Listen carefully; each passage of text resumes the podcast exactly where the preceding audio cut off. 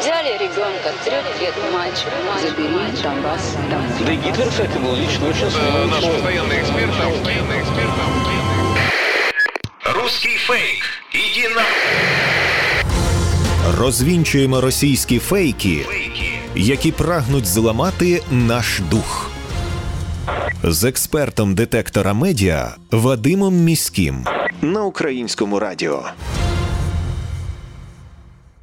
Вітаю! З вами Вадим Міський, і ми знов починаємо розбирати на атоми ворожу брехню і відправляти її у слід за російським кораблем.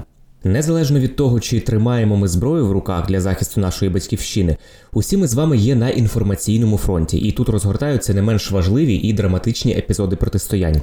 Своєю інформаційною зброєю Кремль прагне знищити нас морально, цілиться у наш дух і хоче підірвати віру у власні сили. Я нагадаю, що знати фейки в обличчя це бути озброєними в інформаційній війні. Для вас працює команда аналітиків детектора медіа, яка щодня фіксує та спростовує ворожу пропаганду. Запрошую вас розбиратися, де брехня, а де правда, і нести ці знання далі, тобто зупиняти поширення кремлівських вигадок і чуток там, де ви їх бачите і чуєте. Користувачі соцмереж поширюють інформацію, що донька Зеленського, начебто, назвала свого батька нацистом. Дописи про те, що Олександра Зеленська нібито вважає свого батька нацистом та убивцею народу, опублікували двома мовами російською та грузинською. У дописах йдеться, що донька президента Зеленського, начебто, втекла до Польщі, адже вважає батька нацистом та вбивцею українців. До таких пропагандистських дописів додається фото молодої жінки, яка сидить у машині і плаче. Однак, як з'ясували фактчекери з грузинського проекту Міф Детектор, людина на фото не Олександра Зеленська, а кадр вирізаний із відео, опублікованого в 2017 році, на якому російськомовна жінка плаче через те, що її чоловік не купив їй новий айфон. Ймовірно, першоджерелом інформації про те, що Олександра Зеленська вважає свого батька нацистом, є російський сайт 9111.ru. Як пишуть фактчекери, те, що на фото не донька Зеленського, добре видно, якщо порівняти світлину із фотографією справжньої Олександри Зеленської. За даними Центру протидії дезінформації при Раді нацбезпеки та оборони України, російська пропаганда поширює тези про те, що в Україні і, зокрема, на Закарпатті утискають права нацменшин. Такі повідомлення вони поширюють устами голови гільдії міжетнічної журналістики Росії, членкині комісії з питань патріотичного і духовно-морального виховання молоді та дітей Маргарити Лянге. Саме вона просуває наратив про утиски нацменшин в Україні. Зокрема, пропагандистка стверджує, що державна політика України не дозволяє русинам на Закарпатті користуватися їхньою рідною мовою російською, а самих русинів нібито переслідують за відмову називати себе українцями. Як повідомляють у центрі, за даними перепису 2001 року, лише 10 тисяч закарпатців, тобто менше 1% від усього населення області, називали себе русинами. Крім цього, русини не спілкуються між собою російською, а називають своєю мовою русинську. Українські науковці схиляються до думки, що русинська є одним із численних діалектів української, а не окремою мовою. У побуті закарпатці і, зокрема, русини можуть спілкуватися так, як їм зручно, і ніхто не зазнає за це утисків чи переслідувань.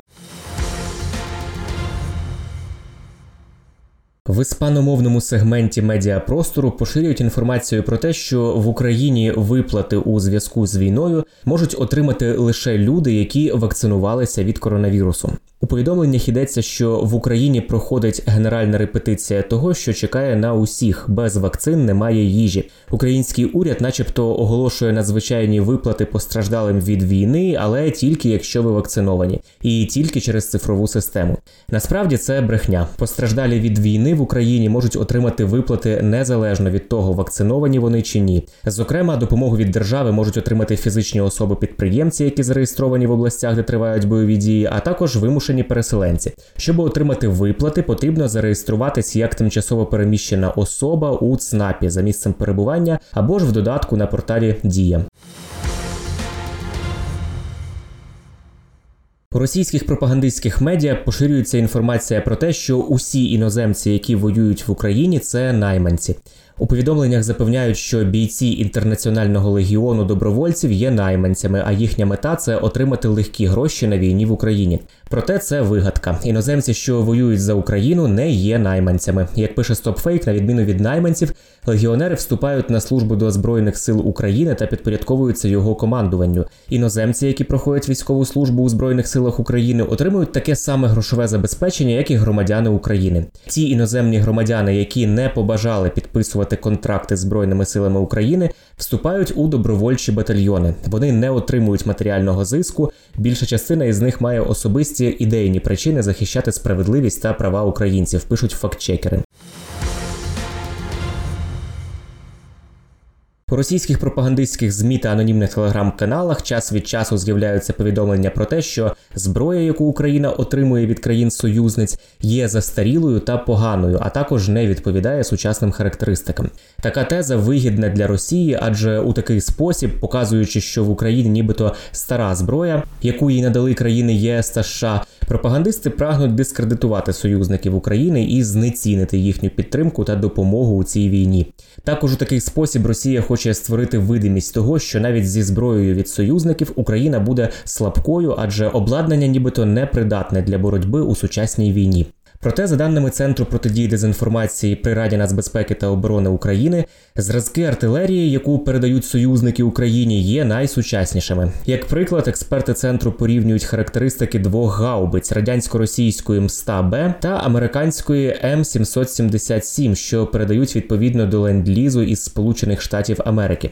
МСТА Б проти М777, калібр 152 мм проти 155, довжина ствола 47 калібрів проти 39 калібрів. Дальність стрільби це 25 км проти 30 км, повідомляють у центрі. Виходячи із цих характеристик, зрозуміло, що нова американська гаубиця б'є на 5 кілометрів далі, ніж радянсько-російська. А отже, ця зброя не є застарілою та непридатною для воєнних дій, а навпаки, матиме перевагу у контрбатарейній боротьбі. Також М777 має цифрову систему управління вогнем для боєприпасів М982 Excalibur із GPS-наведенням. За даними Центру протидії дезінформації при РНБО, російська пропаганда поширює тезу про те, що Росія, начебто, перемагає санкції Заходу. Підтверджується тим, що Угорщина витуватиме ембарго на імпорт російської нафти, яке Євросоюз планує включити до шостого пакету санкцій проти Росії. Про витування ембарго 3 травня повідомив міністр закордонних справ Угорщини Петр Сіярто. Оскільки 65% нафти, що споживається Угорщиною, надходить нафтопроводом Дружба, а альтернативних ліній в країну немає. Проект шостого пакету санкцій передбачає винятки для Угорщини та Словаччини, яким дозволено продовжити імпорт до кінця 2023 року. Але через заборону транзиту угорською територією військової допомоги Україні ЄС розпочав правовий процес, результатом якого може стати припинення євродотацій для Угорщини. Реакція країн ЄС спонукає керівництво Угорщини відкликати вето на нафтове ембарго ЄС проти Росії. Йдеться у повідомленні Центру протидії дезінформації при Раді нацбезпеки та оборони України. Російські пропагандистські змі із нібито посиланням на Washington Post поширюють інформацію про те, що мешканці Америки, начебто, не погоджуються з політикою Байдена щодо України. У повідомленнях стверджують, що більшість американців не вдоволені курсом Байдена щодо України. Як пишуть фактчекери зі StopFake, так пропагандистські ресурси представили результати соціологічного опитування, проведеного серед американців наприкінці квітня 2022 року. Пропаганда стверджує, що невдоволені американці як введеними санкціями проти Росії, так і розмірами військової допомоги Україні. Як пише StopFake, згідно з опитуванням Washington Post та ABC News, Кількість американців, які підтримують діяльність Байдена пов'язану з війною в Україні, зросла. А от відсоток тих, хто не підтримує цієї політики, не змінився. Це дослідження показало, що більшість американців, незважаючи на занепокоєння через війну, згодні з тим, що Україні необхідно допомагати ще більше. Інші дослідження, що проводилися у різні часи та іншими організаціями, також показують широку підтримку України серед американців та підтримку допомоги Україні. Пишуть фактчекери зі StopFake. Це були головні фейки на сьогодні. Нагадаю, що не потрібно довіряти чуткам і пліткам, особливо якщо це якась напівсекретна інформація, яку вам переказали знайомі знайомих, або ви прочитали її на незнайомій сторінці у мережі. Як правило, за такими неконкретними джерелами ховаються спеціально вигадані ворогом плітки, які мають нас деморалізувати.